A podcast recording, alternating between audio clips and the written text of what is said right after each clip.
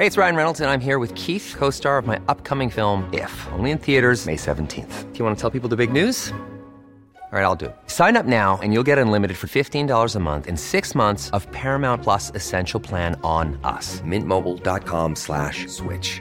Upfront payment of $45 equivalent to $15 per month. Unlimited over 40 gigabytes per month. Face lower speeds. Videos at 480p. Active Mint customers by 531.24 get six months of Paramount Plus Essential Plan. Auto renews after six months. Offer ends May 31st, 2024. Separate Paramount Plus registration required. Terms and conditions apply if rated PG. Quality sleep is essential. That's why the Sleep Number Smart Bed is designed for your ever evolving sleep needs. Need a bed that's firmer or softer on either side? Helps you sleep at a comfortable temperature? Sleep Number Smart Beds let you individualize your comfort so you sleep better together. JD Power ranks Sleep Number number 1 in customer satisfaction with mattresses purchased in-store. And now, save 50% on the Sleep Number limited edition Smart Bed for a limited time. For JD Power 2023 award information, visit jdpower.com/awards. Only at a Sleep Number store or sleepnumber.com.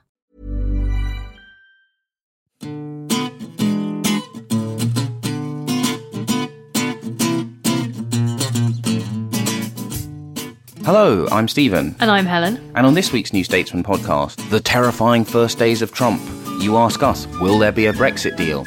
Julia reveals this week's Backbencher of the Week. And much, much more. Let's talk about Trump, Stephen. Okie dokie. Because I think it, w- what I've seen since um, the Orange Cheeto took office is the vindication of your your kind of line before we came in, which was, you know, he is going to be as bad as you think he is. Like, don't. What What about his campaign gave you any hope that he'd turn into kind of Ronald Reagan the minute he entered office? Um, I watched the inauguration speech from Spain, where I was on holiday, which is which was very nice, um, and it was. I mean, it was a terrible, terrible speech, just on a fundamental structural level. But it was. It, I thought it contrasted very poorly with former Republican speeches. Someone put a mashup together, all of them, who talk about the kind of world order and America taking its place on the world stage. There was none of that in there at all. Well, yeah, I mean, I think so. I didn't watch the speech live because I, I take the view that Trump gave a pretty clear idea of the kind of person he was in his campaign, and indeed in his the last decade, uh, and the way he's run his businesses, or rather, not misran his businesses, and during his time as president elect. Um, I didn't think it was going to be great oratory. I felt I could read it in in ten seconds afterwards and be horrified by it like that without having to listen to his awful grating voice. And I feel validated by that decision. Yeah, that was another great decision by I, you. I think the I think there have been two interesting separate sources of kind of Trump denialism, right? There are people on the centre right who have like this done, oh, you whining liberals, blah, blah, blah, Trump's going to be great, oh, you all hate every American president, who think it's going to be like Reagan. And then there's some people on the left who regard American hegemony as innately bad, who have kind of gone like, oh, well, it's same old, same old. I find I'm more in sympathy with the, the second view, although I think what those people are already realizing is not liking a hegemon which behaves via rules and is predictable and is a rational actor is a whole different order of terrifying to a hegemon which is not led by a rational actor, does not observe uh, any rules, and also doesn't even have a kind of coherent sense of what its own self interest is. I think that's the thing that becomes very difficult to deal with is the fact that, that I don't really know what Trumpism is beyond talking aggressively about kind of, you know, we're going to bring jobs home and being a bit sympathetic to Putin. It's very, it's quite difficult for to predict where it's going to go in the sense of, you know, actually, because you because you can't ever believe anything that he says, right? Because Yeah. often he will then say the same thing. So, um, you know, Ted Cruz has taken the opportunity to say that the US should pull out of the UN, right? And they're trying to push that. I actually don't know what which way Trump will go on that, right? And you also kind of feel like if you know Ban Ki Moon was mean to him at 9 p.m., he might tweet at 9:30 that actually he is pulling the uh, the US out of the the UN. Yeah, I mean, one of the have been there have been so many terrifying things about the last five days uh, as we record this. Although you will be listening to it on day six, seven, I think. Um, there have been so many terrifying moments that I already have lost count of them. But one of the the more troubling ones is the way that his White House is already link, leaking things that we kind of knew, which isn't he's incredibly vain. He's obsessed with the fact that his the, the inauguration crowds weren't as large as they were for Obama's. He The- watches cable TV. I mean, I haven't got time to watch 24 hour news, you know, and I'm, you know, I'm not president of the US. I mean, I am firmly on team cable TV as far as Trump is concerned, right? Because there are basically three bad ways Trump's presidency can go. There's like the the like going around nicking as much stuff, leveraging the U.S. state for money, and eroding democratic institutions at home. Mm-hmm. I'm sorry, this is a really selfish sentence, but I don't live in the United States. And that is the best case scenario that I can see at this current point in time. Because actually, the terrifying thing is oh, where is your God now, Helen? Elizabeth Warren voted to confirm Ben, Hud- ben at. Ben Carson in housing. Yeah. I feel I feel let down by Elizabeth Warren, but I still like her folksy charm, so I'm going to forgive her this one. I think only Karen Gillibrand was the only one to vote against all of Trump's appointments. Yep, uh, Gillibrand is she. Uh, so she voted for one of them, uh, Nikki Haley, who is the UN ambassador. I don't agree with Nikki Haley, but she is the only one who I would. Mad Dog Mattis, Ma- ironically, is turning out to be, uh, you know, the closest sane adjacent of, of all of them, right? Well, I feel like Mattis is the is the only is is yeah like is yeah is is is perfectly sane, rules based, etc. etc. All the things I kind of said at the beginning. The issue with Mattis is that it does break the norm about not having someone go straight from the military Yeah. to the civilian branch. At this point, I'm not unsympathetic to. Yeah, I'm, I, I Yeah. just feel like, uh, do you know what? We're in such, we're in so far deep into Crazyville that that's, I'm just, it's a really interesting situation, isn't it? Because you mentioned the fact that there's been so many mad things. Like, let's go through and see if we can even remember all the mad things. So, first of all, there has been the defunding of any foreign organisation which uh, will even sort of talk about abortion to people or provide any kind of abortion services. even if the thing that the US is funding them is like building malaria nets. Yeah, so I mean that's every um, GOP president since Reagan has signed that executive order. Every Democrat has unsigned it. Except So- this one is worse because the old GOP ones uh, only were. So let's say that I am, I'm a big development organisation. I'm Oxfam, and I I do help uh, women secure abortions. But the funding for my US programs is for malaria nets. I still get that funding under the old gag rules. Under the new one, I not only uh, don't get any US funding if I for a program in which I am offering people access to reproductive services. I also don't get any funding for any of my other programs, so it is much more far-reaching.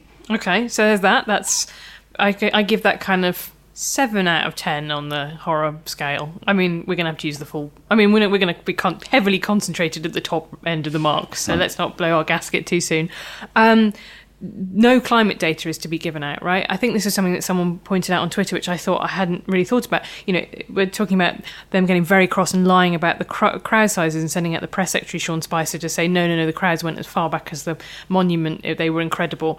If they'll lie about something that is there is a photo that proves them wrong that you can look at, then we're about to realise quite how much you rely on government statistics. And you know, this is something that's true in the, UK as well. Is that you know you have crime statistics collected by the government, you have climate statistics collected by the government. Until now, researchers have relied on that data. Journalists have relied on that data, and if that stuff is is not reliable anymore, that's a problem. And if that stuff is no longer allowed to be publicised, like the National Park Service Twitter feeds getting told off for tweeting or like suspended, right, for for tweeting um, climate change stuff. Someone pointed out that NASA's climate change account hasn't tweeted since the 19th of January. Yeah. Um, so that's I'm going to give that. I mean, it's I'm going to give that seven as well because that's kind of low key what horror. are you saving eight, nine, ten for? Um, tweeting about the fact that Chicago might need martial law, right? I didn't. miss That wasn't. no, that wasn't a that wasn't I a didn't- nightmare. That was. He did happened. say it's. There's been loads of crime there. I might have to send in the feds. Yep. That's. I'm giving that an eight. I'm giving that a solid eight. Okay. What else have you got? Um, so what else has he done? Um, oh, there was uh, there was another lie this time about the scale of his electoral college win. One of the closest ever. It it, it, it wasn't. Oh, he's gone nuts about the fact that he thinks that several million people voted illegally, but he's also very sure they voted illegally for Clinton. So obviously we don't need to rerun the election. And conveniently in California, I mean, I just feel if I was going to commit electoral fraud and I was a Democrat, I would have done it in a swing state. I would have done it in Wisconsin. uh, yeah, but um, but uh, but yeah, which obviously is pitch rolling for again to you know to say something that I said, and every I'm just going to call people out on this. Every time I said this on the podcast, one of you, I'm pointing angrily at the microphones, will go like, Stephen, I think you're being a bit hysterical. I said there was a, a fairly good chance in 2016 would be the last Democratic presidential election, small d. Uh, although obviously the last Democratic, because they did win the popular vote again. Uh, and what are they doing? It's pitch rolling for going, oh, to tackle this problem of voter fraud, in heavy inverted commas, we will have a variety of things which will make it harder for black people, poor people, other Hispanics. Hispanics, other groups which trend towards the Democrats to vote. yeah. uh, And you know, this is a man who is refusing to accept the idea that his electoral college vote was not small, right? You know, he's willing to, will, not willing to accept the result of an election he won. What do we think is going to happen? And this is going to be four years in which they will have found excuses to fire a lot of people, and some people have gone, "Do you know what? Screw it! I'm just going to take a lot of money and take a public service, public private sector consultancy job." I think the thing I'm really interested to know is how the Democratic Party responds to that. Because it's an interesting question about. There was a great tweet. I can't remember. It was maybe it was like Mitch McConnell or someone saying like, you know, we want the same. We want the Democrats to show the same level of cooperation that we did over Obama's appointments. And you were like, is he self sassing or not? Because you know they wouldn't. uh, You know they wouldn't accept Obama's final Supreme Court nominee, right? They just kept that until the, the after the presidential election. They hoped that a Republican would win, and then Trump could make the appointment, and that would swing the balance of the court on all kinds of things. But if you're a Democrat, the trouble is there is a huge incentive in that system now towards just relentless partisanship. There is no reward at all for any kind of bipartisan um, uh, attempts, which you know the the Republicans in uh, under Obama ruthlessly just they wouldn't even incredibly sensible things. They just screamed and shouted their feet and stamped their feet. So I don't know what's going to happen now. Well, I think that's the interesting thing about Kirsten Gillibrand, right? She and Cory Booker, which I am more surprised by, is the uh, Democratic senator from the right of that party from New Jersey. Oh, I said Karen Gillibrand earlier, didn't I? Sorry, yeah. It's fine. Uh, they have both, I think, realised where the mood of the Democratic base is. Uh, and I think some people, including, I mean, you know, Bernie saying he will do a deal well, on trade with with Trump. I think I think some people in the Democratic Party, from right to left, uh, have just misunderstood where the Democratic base is. And I also think the difficulty is the Democrats have an incentive in government working, right? So the costs of obstructionism to them are higher. However, I think what they haven't realised is the scale of how bad Trump is, and therefore how important it is that it is a failure. And there actually isn't anything to be gained for the Democrats on going, oh, maybe we'll work with them on a stimulus bill here or a, a whatever bill here, etc., etc. Um, Well, just finally, um, Theresa May is off to Washington. She has a huge interest in getting a trade deal. I mean, the big headlines from Michael Gove's interview were all like, yeah, definitely, it's going to be okay post Brexit. There's a big interest in the Brexity newspapers and Brexity politicians in talking up the idea that Donald Trump will smile sweetly at us in our future out into the world, you know, sunlit uplands. How well do you think that's going to go? I mean, it's going to go pretty badly, isn't it? I mean, I can't. The photo is going to be chronic. I mean, uh, have you ever seen a woman who looks less impressed with giant grandstanding men than Theresa May? I mean, she's got a lot of experience. She's not going to be doing the thumbs up. I think the prediction you can take to the bank is what will happen is because he's suggestible to whoever he was last in the room with, right? And actually, one of the things Trump is very good at is that he has successfully co opted most of the politicians he has defeated in some way. Actually, surprisingly, two people who I wouldn't necessarily have expected not to uh, fall into this pattern have been Hillary Clinton and Harry Reid. Uh, he, but he is good at both. Well, he one he's he's very suggestible. So I would expect that on Friday he will say everything that the Brexiteers and Downing Street want him. He'll say something like, "Yeah, we've got a lot in common in terms of trade. We've got a lot of Special common relationship. special He'll utter the magic words Churchill and special relationship, Yeah. and a lot of people go weak at the knees. And everyone will go, "Oh, it's great! Look what what a success uh, this is." I mean, I agree with Iain Martin, himself a Brexiteer, on this. Trump has fundamentally changed what the foreign policy question for Britain is after Brexit. It is no longer really about trade or any of that kind of thing, although obviously those are still, you know, bread and butter issues. Trump raises a much more important question about being secure in Europe um, and what that means and what those challenges are. And yeah, but I mean, I also think that when when the rhetoric about this Trump deal will only really be exposed after we've left in 2019, when obviously many other things, which I imagine we'll get we'll get to in part two of this week's podcast, uh, may have started to come unravelled as well. But the the big issues in a U.S. trade deal, regardless of who the president are, is are access to our public services and what you can put in, in livestock, right? That's not going to change. Trump believes that every Oh, you US mean in terms of pharmaceuticals rather than in terms of body parts? Yeah. Sorry, I mean, I'm still stuck on David Cameron. Um, yeah, I know. I yeah, yeah. uh, Well, TTIP is over, Stephen. Surely the left rejoice. No, let's not get. Let's not get into TTIP. I hope no one has time for TTIP now. Um, yeah, we'll we'll revisit this in part two.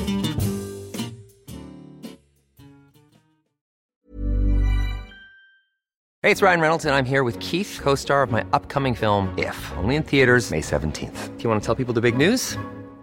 All right, I'll do it. Sign up now and you'll get unlimited for $15 a month and six months of Paramount Plus Essential Plan on us. Mintmobile.com slash switch. Upfront payment of $45 equivalent to $15 per month. Unlimited over 40 gigabytes per month. Face lower speeds. Videos at 480p. Active Mint customers by 531.24 get six months of Paramount Plus Essential Plan. Auto renews after six months. Offer ends May 31st, 2024. Separate Paramount Plus registration required. Terms and conditions apply if rated PG.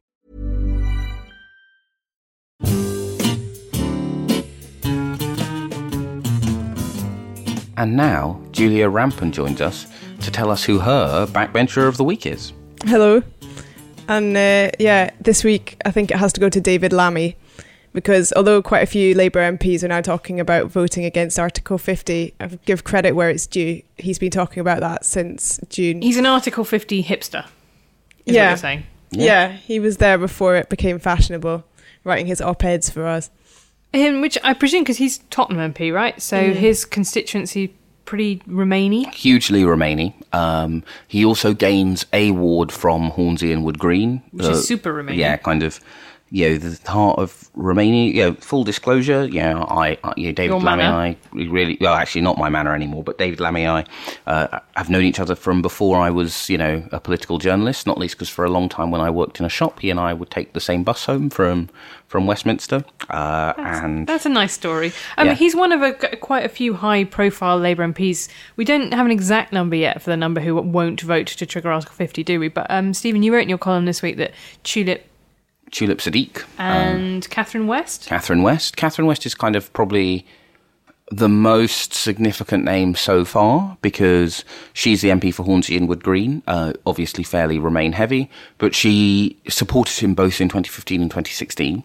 So this is the big issue, right? There was some confusion about whether or not there would be a three line whip because he said he would ask MPs Corbyn. Corbyn to, to vote for him, which is obviously the official way that you you you do that. Their line is they don't comment on whipping matters, but some big name supporters of Jeremy's on Twitter kind of went, "Oh, I'm sure that can't be true."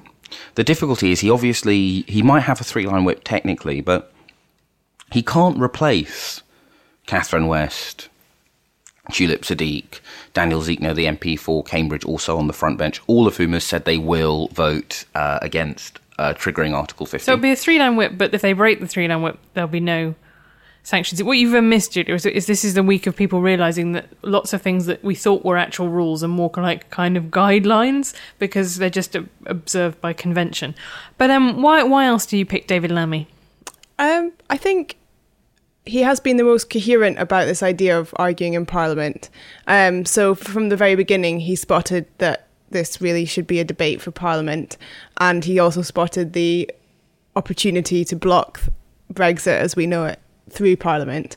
So I suppose he's a good way of talking as well about all the other MPs who aren't Labour and who are planning a much more um, full frontal attack on. Might you be talking about the SNP? Yeah, yeah. Let's start with them. Go on. What are they? What are those? what bunch of lads up to now? Um, well, I met quite a few of them last night, and um, in a very well disciplined way, they went around and said hello to everyone, and, and basically delivered the same Is this message. a Burns night supper by any Funnily chance? enough, it wasn't. It wasn't like an Article 50 supper either, but it just happened to be on the same day. But basically, the message was pretty clear. In fact, it was only took 10 minutes or so after the Supreme Court ruling to hear from them that they were going to have 50 amendments.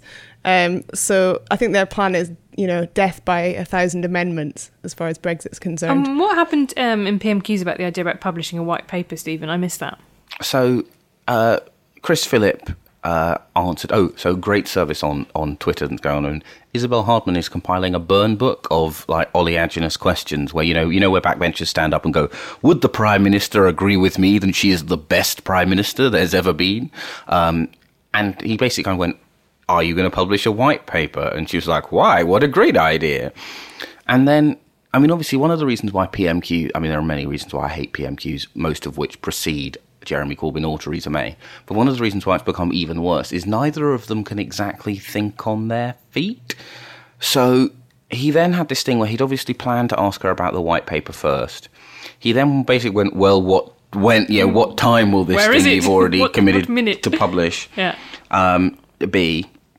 But he actually did, I think, um, although she batted it, it back in the chamber, he has spotted an area of intense vulnerability for her, which is the nitty gritty of these trade deals. He was like, look, can you commit that it won't open up the NHS to US multinationals?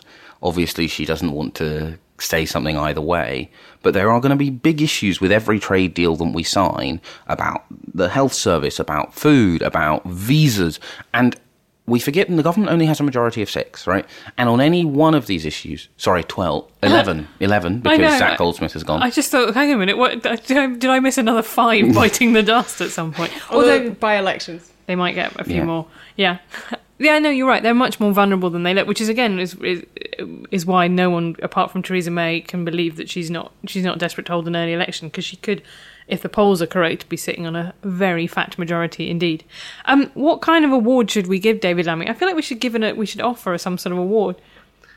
You could have another, uh, maybe David Lammy, if you'd like to call in, you could have a commemorative, nostalgia-filled bus ride with Stephen for old time's sake. That could be your reward for winning this prize.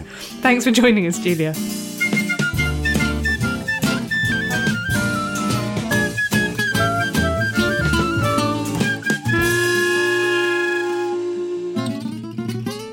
And now for a section called You Ask Us. Okay, so the thing is, I didn't realise my original motivation for You Ask Us was a riff on the Manic Street Preacher song You Love Us. I thought the original motivation for You Ask Us was to have a regular feature where we could rely on our listeners to provide us with content because we were too lazy to do so ourselves. that too. But my my inspiration for originally, obviously it's changed now to me just barking. But um, I think that there are probably other Manic Street Preacher songs that we could adapt to be uh, useful Or indeed, user generated content. We could adapt the actual Manic Street Preacher songs you thought you were adapting. What? I thought it makes sense. You you ask us, you ask us, oh you ask us. See, it works. I mean, to be honest, the only Manic Street Pre- Preachers song I can really identify is their cover of Umbrella. Oh my god. Sometimes I forget that you're like 12. Anyway, um, what have people been asking you this week? Um, mainly to be asking us, will there be a deal? So uh, there's a whole thing going on. So the Lib Dems, I think, have got a, have come up with, and they've ended up in a place where they've got a strong line about the fact they're not defying the will of the people. What they want is a vote on the terms of a deal to exit, um, which is seems to be doing pretty well for them um, electorally. Um, do you think? This is the right way to do it. Do you think triggering Article 50 and then starting that two year process is going to result in us getting a deal? I mean, no, I don't. Article 50 is one of the fun things about our Brexit debate, right? I mean, I, yeah, I, I found that one of the easiest votes I've ever cast to stay in, but a lot of the decisions for it are are interesting because you can kind of see how they work both ways, right? So there is a very strong argument to leave that one reason why the EU is a terrible institution is because Article 50 is basically makes it so hard for the country which is leaving not to get an absolutely terrible deal. And the incentives it creates are so powerful in, in terms of it being a good idea to stay in. And obviously that offends a sense of natural justice, etc., etc. And, you know, theoretically, that's quite a good argument. I mean, the flip side of that is that all is true, and it's probably why it wasn't a good idea to vote to leave because you just. It's it's impossible, as far as I can tell, to work out how any organisation, you know, even the most efficient, well-run international organisation, will to agree something as complex as Britain's disentanglement from the EU in two years, right? It, it's just very difficult. So the kind of the three parts in the commission timetable are basically divorce. So all of the stuff that we've already said we'll pay for and the final bill for that. Then kind of exit, so wider disentanglement, so things like assets. Uh, and then the kind of immediate uh, transition deal, and then kind of finality, right? The final trade deal that will shape our relationship with the EU for years to come. My um, sorry, my question about it is, I think there might be a lot of things that happen that get very little scrutiny because they're very complicated and quite tedious. That then become huge landmines when people actually realise what they mean, like regulation of medicines and stuff like that. Right? It's something that sounds snoozerific, but actually, in two or three years' time, people are going to be going, "What? We said what? We agreed what? Which you know, twat of a minister agreed this. You, you realise when you say snoozerific, you mean my whole plan for the August month when I have no actual news, but I am still required contractually to write something occasionally. Yeah. Just, just like every day to be like, here's another thing you haven't thought of. The other fun thing is divorce, right? So let's say that you are married to an Italian and you both live in Spain. And at the moment, if you get divorced, all of your custody rights, that is really easy. And obviously, it's hugely non controversial that those things will remain the same after Brexit. However, at some point, everyone does have to agree, though, though you know, th- those are things which have to be agreed. They are so small bore in terms of the hmm. economic consequences. It's very easy to see how they just get forgotten or they get shunted to the sidelines. And we only kind of, that only becomes an issue when, you know, in 2021, someone gets divorced and goes, hey, wait a second, what happened to all of my rights? The thing I, I uh, and I'm, I reserve the right to update this opinion when I thought more about it, but I do feel that what we should have done is gone to an off the shelf existing arrangement, like an EEA arrangement, right, as a transitional step, that so that you know we everything was kind of as close as it possibly could have been previously, but we'd taken the decisive step out, and from there you could then dismantle anything you wanted to. Now I understand totally politically why that was that would have been a very controversial thing to do. But I feel like actually for the long term interests of the country, that would have both respected our, the, you know, the mandate you have to leave, and not plunged us into an ongoing years long, you know, bun fight basically. All right, so I honestly don't know. So I'm going to do one of those maddening things that listeners always tell me they love, where I go on a very long rambling thing. So on the one hand, yes, obviously it, it, it keeps the technical mandate, but the thing is, the EEA is a bit democratically dodgy anyway, isn't it? I mean, it, it's basically a deal given to Norway when their political establishment tried and failed to win a referendum to take them into the EU, and they were basically all right. Okay, so here's like a structure which is a bit like that, but it's different. It's the I can't believe it's not the EU membership. I think the difficulty is, although it was very close, and although I am highly dubious that people who say I'm willing to get poorer to reduce immigration mean a word of it. You can't be 52, 48% out of a trade bloc. You either pool your sovereignty or you don't, you don't. You either are involved in a trade deal or you're not. So I think it is quite difficult to have a non-economically disastrous Brexit that doesn't violate democratic norms. It's one of the reasons why I was always very skeptical of the liberal lever uh, argument that oh you'll just go into the EEA um, because the EEA is being an EU member but without any power. Uh, it and the EEA was designed to be to be that. You know, kind of Switzerland's arrangement, I think, would violate democratic norms. I. But I, here's the thing I've been trying to understand. I've been trying to understand, you know, when people get very het up about leaving the EU, what is the thing that has to have happened for us to have left the EU, right? Because I can see that for Arron Banks and for Nigel Farage and people like that, controlling immigration is the thing. But the sort of this, uh, uh, you know, what is the thing that like Dominic Cummings and Robert Oxley and all the kind of vote leave guys? What is the thing that has to happen for them to be satisfied that we've left the EU? What's the kind of quiddity of the EU? I think. So I think there's a couple of. I things. would ask one of them, but we know that Dominic Cummings would write a, like a ninety thousand word blog post that was just all about, you know, Boolean logic. Well, I think some of it was the Michael Gove uh, leadership platform. Lots of spending in science, innovation, you know, people coming from, you know, all over the world, skilled immigration, all of that noise. The difficulty, and in some ways, the kind of the column I never work out what the next 500 words of it is the referendum was about Cameron, not just because he's the reason why we had the blasted thing, but because for a lot of Tories on the right of the party, they have this idea that you leave the EU and suddenly unlocks lots of things that are politically difficult, right? But actually, even if you are in the EU, so even if you're outside of the EU, people don't want to be like Singapore, not least because Singapore has a smaller financial services sector than we do um, and has far fewer people. You just cannot support uh, a UK style, a European style welfare state, which is what we've basically always had. And which people Uh, really like. and people Let's be are- honest, yeah. you can't take away people's social security without them getting really. You can't, like, things that people see in their lives, they notice when you take that away. Yeah. Do you know what? When you last mentioned us being like Singapore but with better weather, someone wrote in from Singapore to complain that actually the humidity there is very unpleasant and we shouldn't stop saying that. So you're allowed to say, next time we have to say Singapore but with more humidity. Okay, fine. Singapore, Britain, but with less humidity. I don't know. I mean, to be honest, I, I'm I'm fine with humidity. I'm I'm cold right now. Okay, well, on that bombshell, um, we'll come back next week.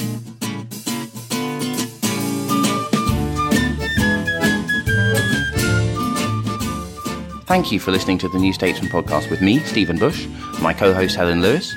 The music is by the Underscore Orchestra, Devil with the Devil, licensed by Creative Commons. Next week, we'll be discussing the continuing horror of the Trump presidency, as well as anything you want to ask us. But if you like the NS podcast, please do subscribe on iTunes, leave a review. Uh, if you don't like it, keep it to yourself.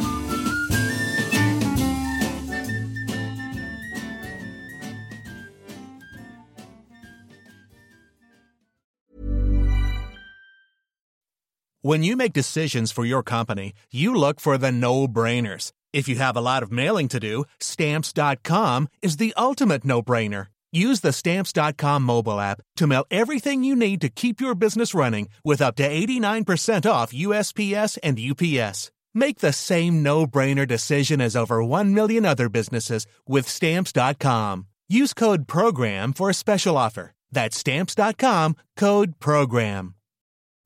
Hello, Freddie here. I want to tell you about a new way you can support the New Statesman's independent journalism. Every morning, I send out Morning Call, our daily newsletter covering everything you need to know about British politics. It's free to sign up, plus, for just £3 a month, you'll get a recommended daily piece of ours sent to you in full, plus exclusive polling analysis from Ben Walker, a weekly update from Will Dunn, and our featured piece on Sundays. If you enjoy this podcast, you'll love Morning Call. Head to morningcall.substack.com and subscribe now.